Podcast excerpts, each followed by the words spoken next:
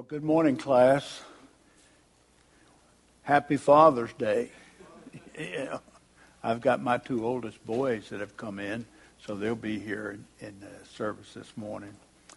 But it's good to be with you again.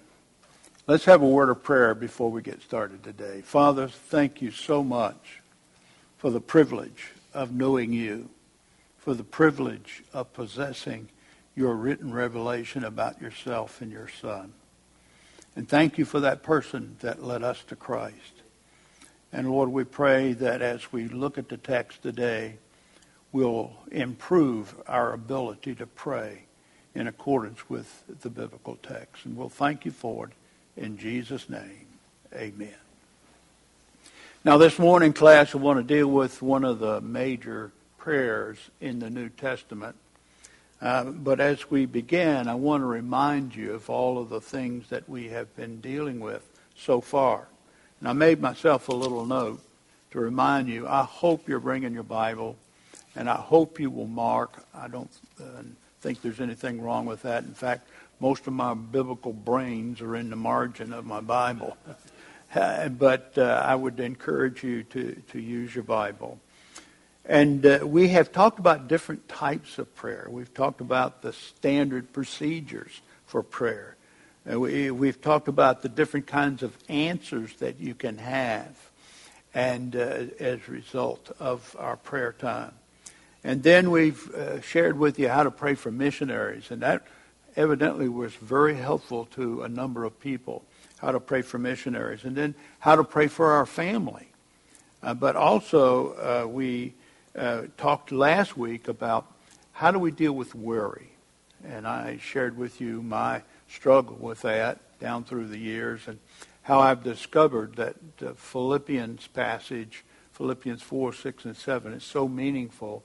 And I want to encourage you to keep uh, looking at that. I, in fact, I have on my prayer list Philippians 4, 6, and 7, and under it I have my what my son called uh, the worry list. And I use that on a regular basis when I'm praying. Now, today I want to deal with another subject uh, in this particular prayer, and it's in Colossians chapter 1. And I want you to turn there with me, Colossians chapter 1. And I want you to look with me at uh, a, a number of verses. Philippians 1, and in particular, we want to begin at verse 9. I'll read the text to you, and then we'll talk a little bit about context, and then we'll get into the actual uh, presentation and understanding of the prayer itself. In verse 9, Colossians chapter 1, here's what we read. For this cause, that takes us back to the first uh, previous eight verses, and an emphasis on the fact that Paul was thanking God that he had heard that these folk had responded to the gospel and been saved. And in particular, he identifies Epaphras, one of his disciples, who had been working with this, peop- this group of people in Colossae. And that's why he says, for this cause.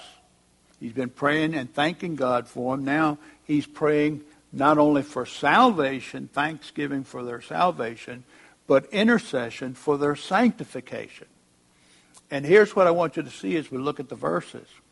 This is a, uh, a prayer of the Apostle Paul that teaches us, watch it, how we can intercede for other people and see them grow and mature in their life and their walk with God. That's amazing. In other words, I can pray for each of you in my prayer time, and I can pray that God will do whatever it is that we're going to see in this text so that we walk worthy. That's the words that Paul uses, that we'll walk worthy of the Lord. Now, I can help you by discipling, but I can also help you in this area by my praying. And you can do that with others as well. Now, here we go. How do I help others to mature socially through prayer? Notice verse 9, Colossians chapter 1. For this cause we also, along with thanksgiving prayer, we also, since the day we heard it, do not cease to pray for you and desire that you might be filled with the knowledge of his will in all wisdom and spiritual understanding. Why?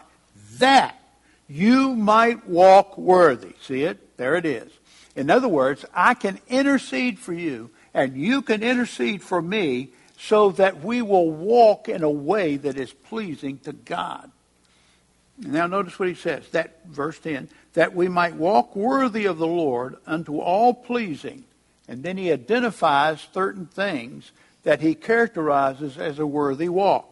Being fruitful in every good work, increasing in the knowledge of God, strengthened with all might according to his glorious power, unto all patience and longsuffering with joyfulness. And then he says, giving thanks to the Father, which made us to meet, uh, to be partakers of the inheritance of the saints, and so on. Now, verse 9 through verse 11 is our interest this morning. We want to zero, zero in on these verses and see how we can help each other uh, to pray. Now, the first thing that we see in our text is fruit bearing. If we're going to walk worthily, if you're going to walk worthily, and I'm going to help you by praying for you, that worthy walk includes being fruitful in every good work. Now, when we talk about fruitfulness, there are a number of passages in your theological computer that ought to click in immediately. One would be John 15. A second one would be Galatians chapter 5. And then we're going to look at two others in just a moment. But these two emphasize fruitfulness in the way I live so that I walk a worthy walk. I want you to go with me. Hold your place here in Colossians because we're going to come right back to it. But I want you to go with me to that familiar passage in John chapter 15. Notice what the Lord Jesus says. He says, I am the true vine, and my Father is the husbandman. Every branch in me that uh, beareth not fruit, he, the Father, taketh away. And every branch that beareth fruit, he purges it, that it may bring forth more fruit. Look up here. God is interested in our fruitfulness in our living, living in a way that is pleasing to Him. Notice what he says, verse 3. Now you are clean through the word which I have spoken to you. You're saved. Abide in me, now that you're saved, abide in me and I in you, as a branch cannot bear fruit of itself, except it abide in the vine, and no more uh, can ye except you abide in me.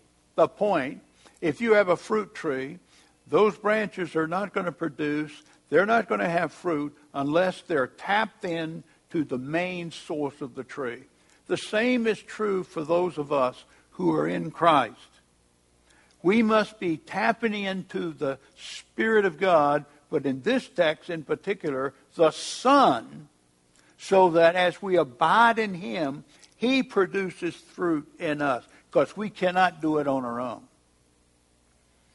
Galatians uh, chapter 5 teaches exactly the same thing. I want you to go with me there for just a second. Galatians chapter, uh, I mean Galatians chapter 5, and I want you to look at verse 16. Galatians 5 and verse 16. And we're talking about fruit bearing in every good work, in everything we do, whether it's on the job, we're at the church, we're teaching a class, uh, whatever we're doing, we're to be fruit bearing as uh, we live out life. Notice in Galatians chapter 5 and verse 16, this I say then, walk in the Spirit. Walk by means of the Spirit, and you shall not fulfill the lust of the flesh. Then go up to verse 22. If I'm walking in the Spirit, I will not fulfill the lust of the flesh.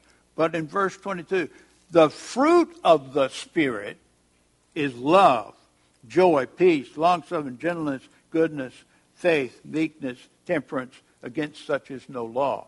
The emphasis, child of God, is in John 15, I've got to be intimately tied into Jesus Christ because that's the only way I'm going to have the life giving uh, uh, nourishment that allows me to produce fruit in my life.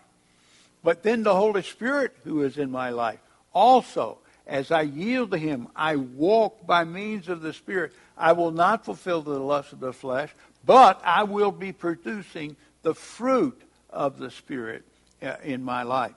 Now that deals with fruit bearing, child of God, in my living, my daily walk with God. But there's another way to look at fruitfulness, and that's what I call fruitfulness in my serving. In my serving. Let me go, go with you to a passage of Scripture. I want you to go with me to Romans chapter 1 and verse 13. Romans 1:13. And I want you to see what the apostle Paul says to us. Romans 1 and verse 13. Everybody there? Now this is fruitfulness in what I call my serving, in my ministry, uh, in, in the distinction from my living. Notice verse 13. Now I would not have you ignorant, brethren, that oftentimes I purposed to come to you, but was uh, let hither not, was let hitherto, that I might have some, watch it, some fruit among you also. Paul had never been to Rome. He wants to go to Rome, and he wants to have a ministry to those people, and he wants fruit to come from that ministry in, the, uh, in their midst. Now, child of God, the, the text is telling us that you and I are people whom God can use. And as a matter of fact, here he says, I might have some fruit. We always want to say, well, the Holy Spirit did. Well, yes, and I understand that. But you've got to look at the scripture and see what it says. And it's legal to say, I saw fruit. Okay? Why? Because God is using us as his instrument. Amen? It's his work, of course, but it is our work too as his designated ministers.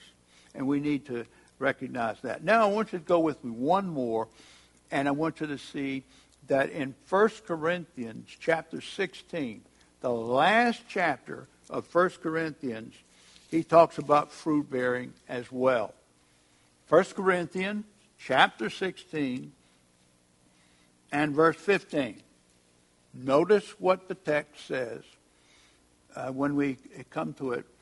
Notice, I beseech you, brethren, you know the house of Stephanas, that it was the first fruits of Achaia, that they have uh, addicted themselves to the ministry of the saints. In other words, when Paul was with these folk, they responded and there was fruit. And the very first family that was touched was uh, the family of Stephanas. Now, what I want to say to you this morning is this. If I'm going to walk a worthy walk, if you are going to walk a worthy walk, it is not only because I spend time in the Word and I pray, but I pray for you and you prayed for me that we will produce fruit in the lives of other people. So fruit bearing in every good work involves two things I want to suggest to you. One, the way I live and behave is the worthy walk. And the way I minister is the worthy walk. And in both cases, it may be a limited amount of fruit uh, when it comes to the ministry but we are to be fruit bearers. And you can't bear fruit if you don't get out and do some cultivating. So the very first thing that he mentions as far as that worthy walk is concerned, where I'm going to pray for you and you're going to pray for me, is we're going to pray that God will make us fruitful in our living and in our serving. Now, there's a second thing that he mentions in our text. We go back to Colossians chapter 1 and we look at uh, verse 10 again. And I want you to notice what he says. Being fruitful in every good work And secondly, increasing in the knowledge of God. Increasing in the knowledge of God. Now, the Greek word that is used here is translated in this particular transla- uh, translation, increasing, is the word growing. And I think that is more helpful, at least in my thinking, that I'll be growing in the knowledge of God. The second thing I want you to see when we look at this text is when he uses the word knowledge. I want you to look up here a second.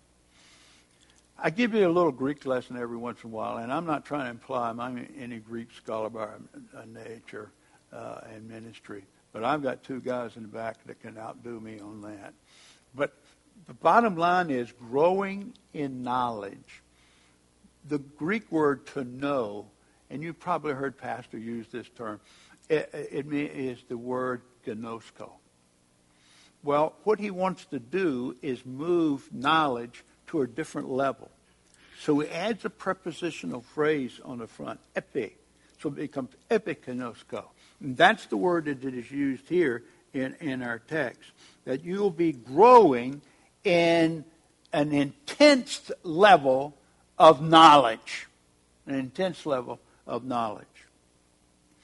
I'm going to try to illustrate that as we go along. But I want you to turn with me again. Hold your place in Colossians, but I want you to go with me to another passage, and that's Mark chapter 4.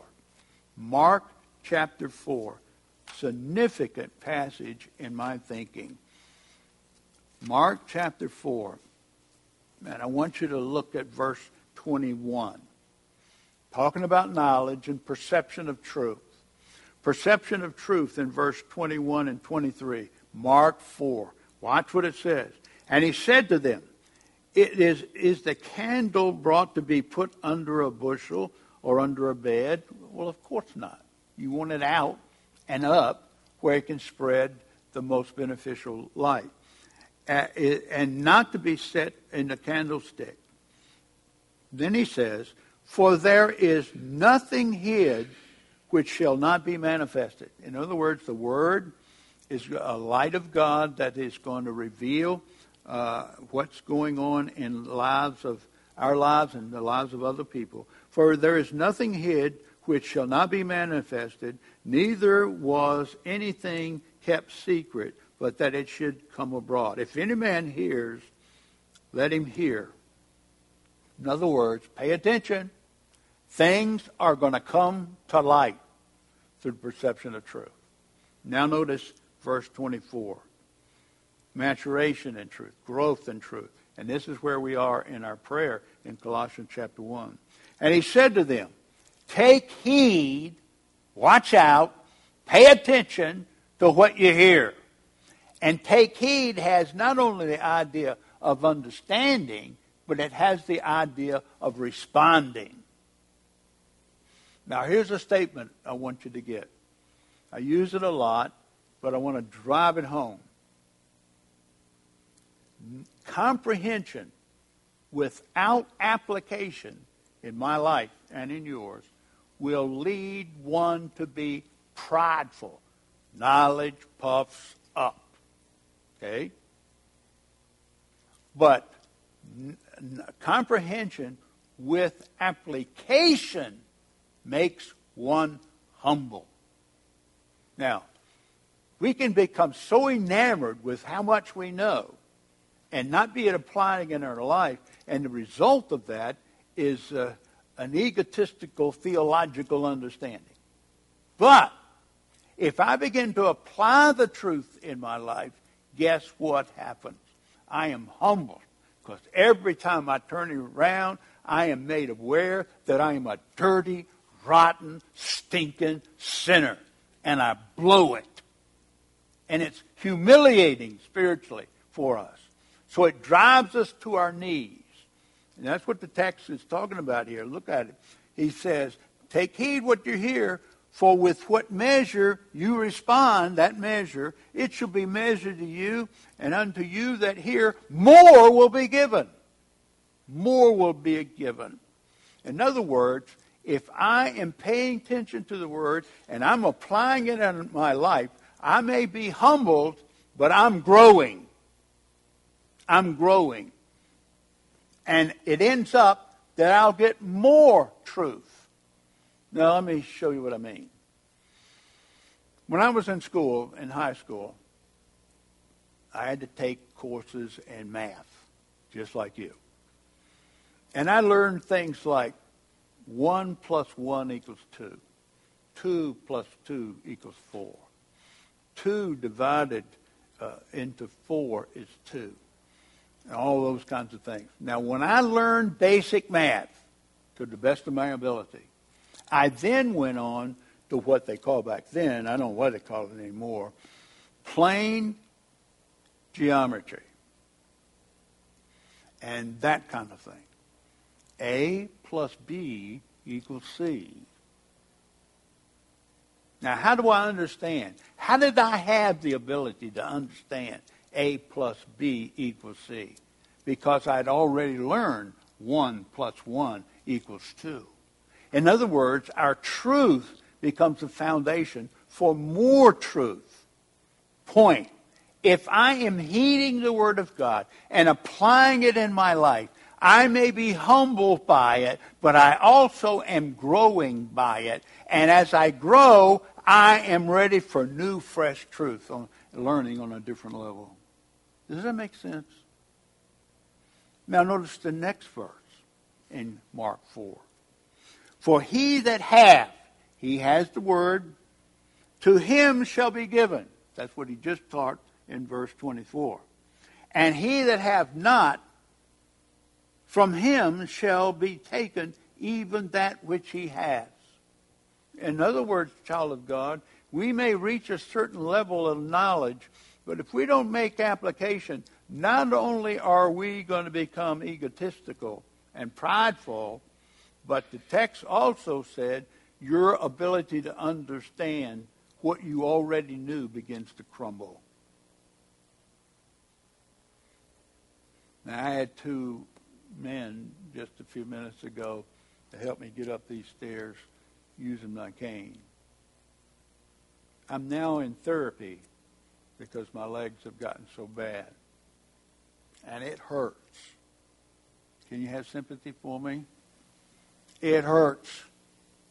But I'm hoping and praying that my legs are going to be strengthened. But when my daddy was in the same position I'm in now, he had prostate cancer. And he was getting to the point where the only way he could walk was with a walker. I said, Dad, come on, let's go walk. No, son, not today. Maybe tomorrow. I knew what that meant because he's going to say the same thing the next day. Eventually, my dad couldn't walk anymore.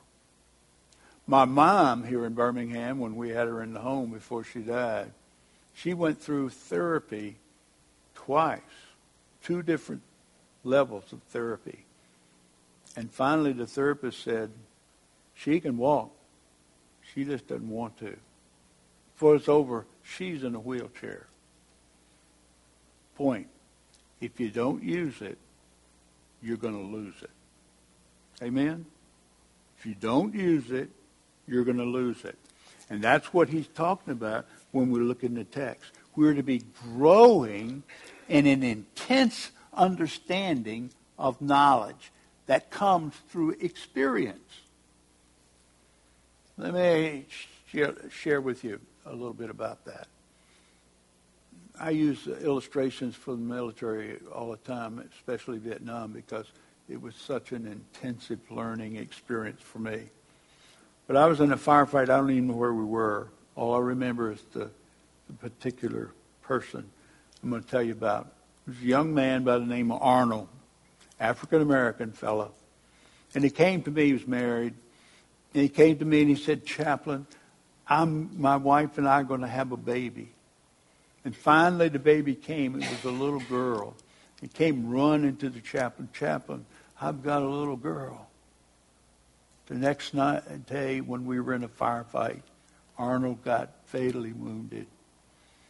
And as he was dying in my arms, and I don't mean to be melodramatic, but this is exactly what happened. He knew he was dying. I knew he was dying. And you know what he said to me? He said, Chaplain, I'm never going to see my little girl. I'll never forget it as long as I live.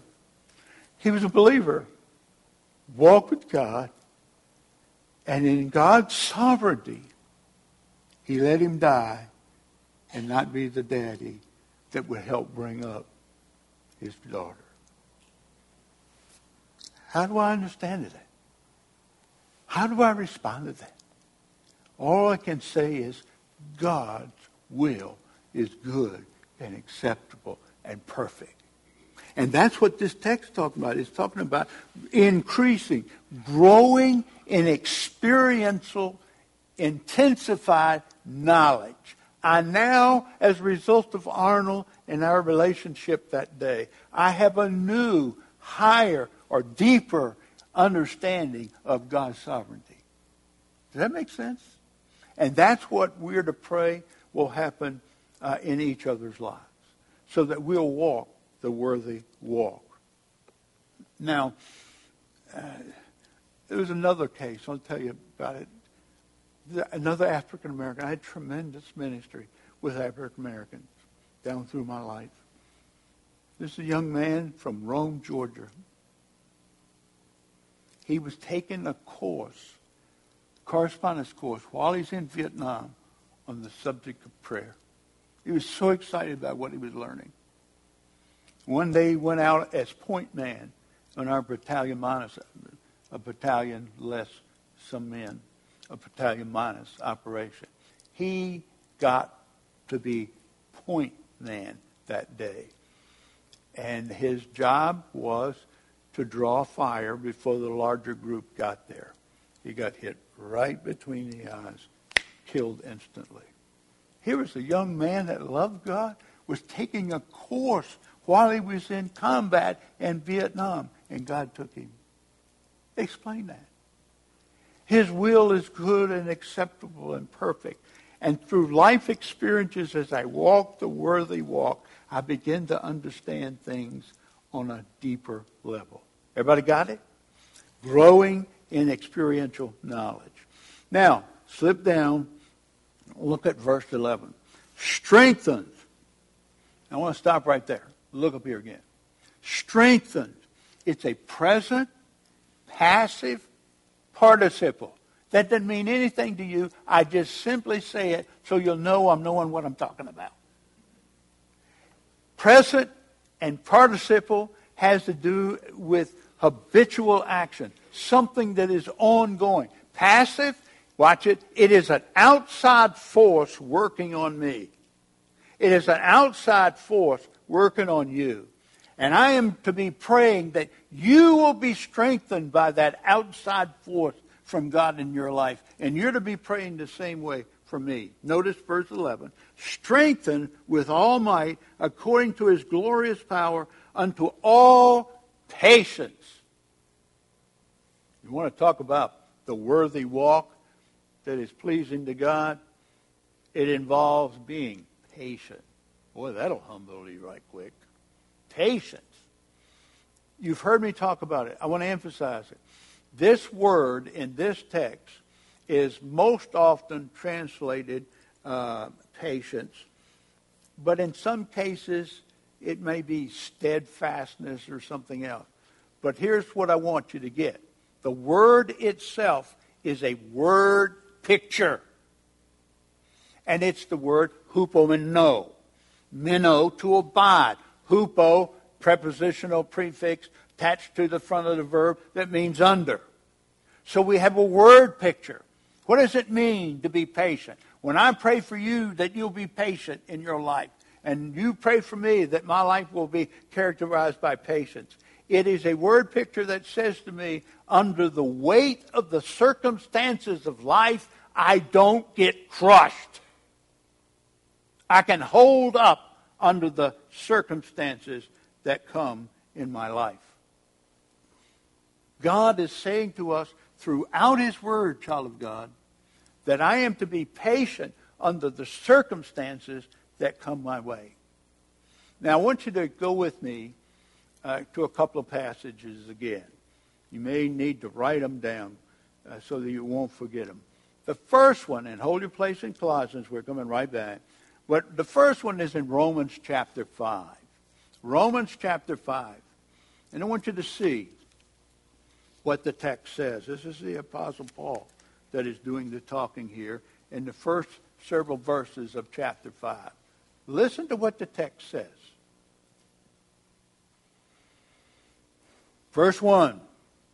Therefore, Romans 5 1.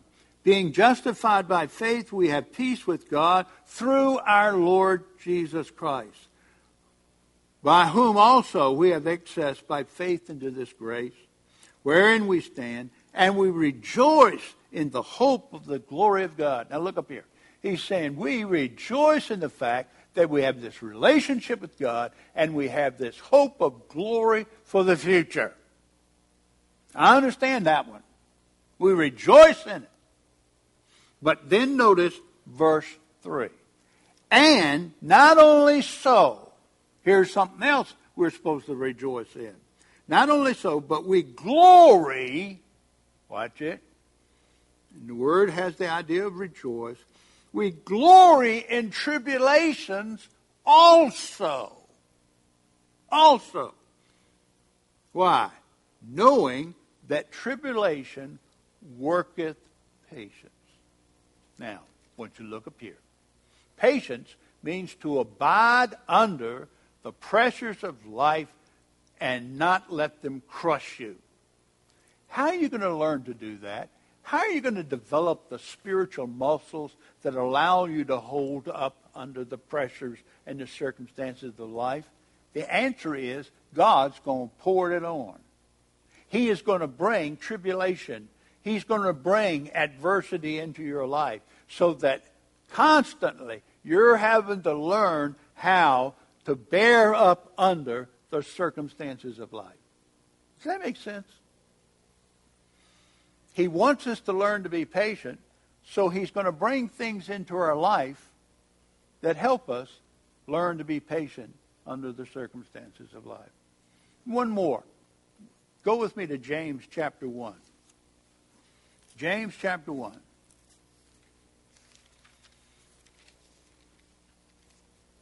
Look at verse 2.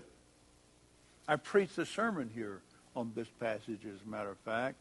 But in James chapter 1, verse 2, my brethren, count it all joy.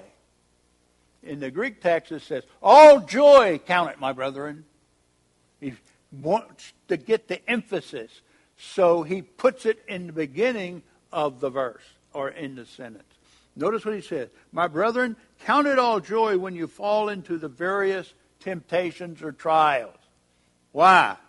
Knowing this, here we are, that tr- the trying of your faith worketh patience.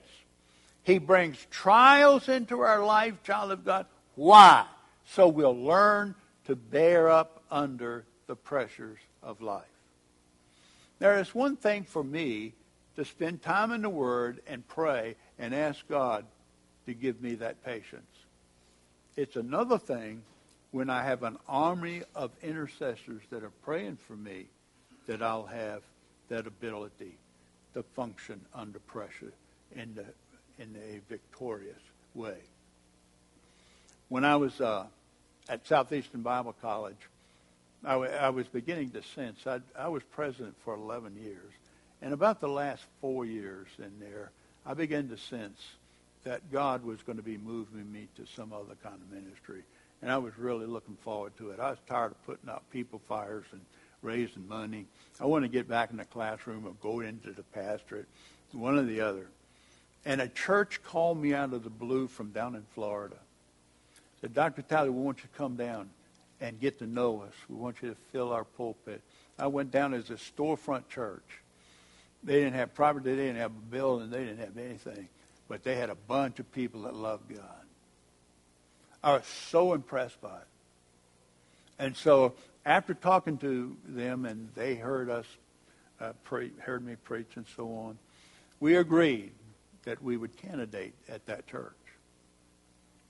Well, about two weeks before I was to go back again. There was a lady in the church. I'm sorry, ladies, but it was a lady. A lady in the church decided she never met me, didn't know anything about me, but that I was not the person to be there. It was some younger fella there in the community because he could relate to the young people, and we needed some young people. So she did a telephone campaign trying to talk people into voting negatively for my candidacy at the church. Now that that kind of hurt my ego. And I eventually turned that down. And they had to do a lot of damage control and all of that in the church. Well, why did she do that? Why did the Lord allow that to happen?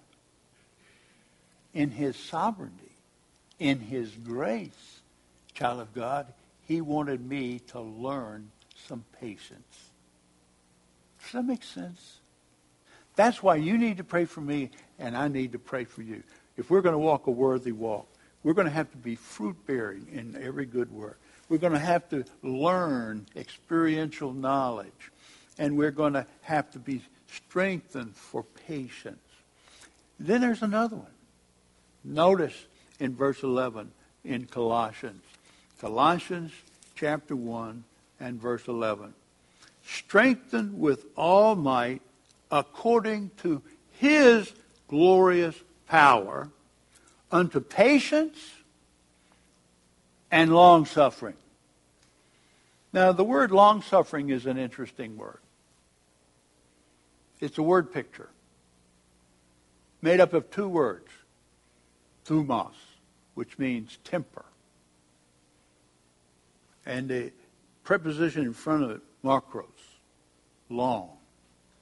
The word means to have a long temper, not a short temper. And I confess to you, in my carnal state, I can be a person that manifests a short temper. I'll say that freely in front of everybody because I know there's a bunch of you out there just like me. But if I'm going to walk the worthy walk, child of God, I've got to learn how to handle the circumstances of life, and in particular, the people. Now, here's what you got to get. These two words are closely related.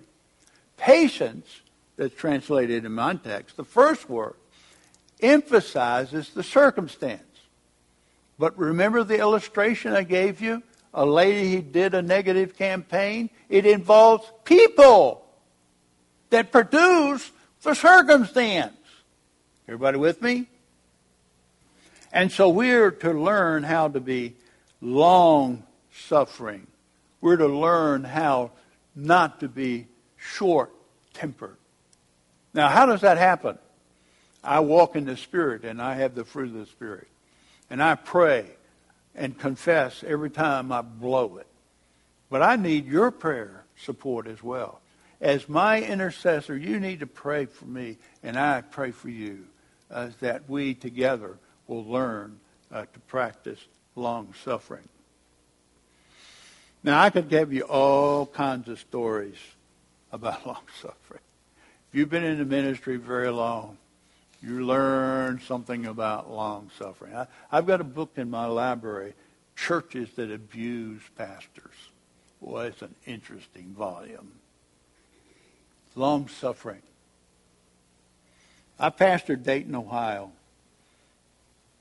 way back early on after I, first church after I got out of the military from being in Vietnam. And we had a lady in my church. Her name was Bertha.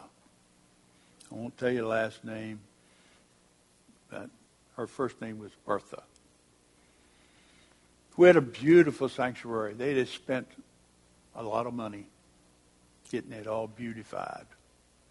And I came, and boy, I was so proud of our church and the facilities in particular. Oh, man, it was wonderful. They had a parsonage with a swimming pool. Talk about nice. But Bertha would sit in the back I can still see her. I'm sitting on the platform, and there's Bertha on the next to the last row in the church. We tried to get people to move up, but Bertha and Ralph sit on next to the last seat in the church on my right. And then she would complain because she couldn't hear. Bertha, why don't you move up closer to the front? I get a crick in my neck, Pastor. So she kept. The deacons even got these white ornamental ropes and hung them over about the first four rows. I'd sit up on a platform Sunday morning, just as much as a clockwork. Here comes Bertha and Ralph. She looks up at me to make double sure I'm watching. And she takes the rope and tosses it aside and does that as she sits down. That's not the end of the story. That's long suffering to put up with that. But her son, who just graduated from Bob Jones, came to town. There's no reflection on Bob Jones. And we asked him to preach. Oh, he'd love to do that. Guess what Bertha did? She moved to the third seat from the front. Crick in her neck, no problem. Her son was preaching. Child of God, all of us are going to run into people like that, whether you're in ministry or whether you're not. And we need God's help so that we don't ruin our testimony for the Lord Jesus. So you've got to pray for me, and I've got to pray for you. One more, and we're through very quickly. Notice verse 12. Giving thanks to the Father who made us to be partakers of the inheritance, and so on. Talks about our relationship with the Lord, our inheritance, our membership in the kingdom, and our redemption from sin. We're to be thankful. We never should get over the fact of what God did for us. Amen? Now, I'm going to say it again. You can impact my spiritual walk with God and enhance my maturity level if you will pray with me or pray for me using the formula in this chapter. That's what Paul did for the people he was responsible for. Think about it. Think about your kids. Think about your grandkids. Think about people in your church that have just come to know the Lord. All of those kinds of people can be strengthened as I intercede for them. They may never know I'm doing it, but I'm having a ministry in their lives when I pray like this. Amen? Prayer is a powerful, powerful instrument in the hand of the child of God. Let's pray. Father, thank you so much for your word. Pray that you'll use it in our lives. Help us not just to know information, but apply in our life, we pray. In Jesus' name, amen.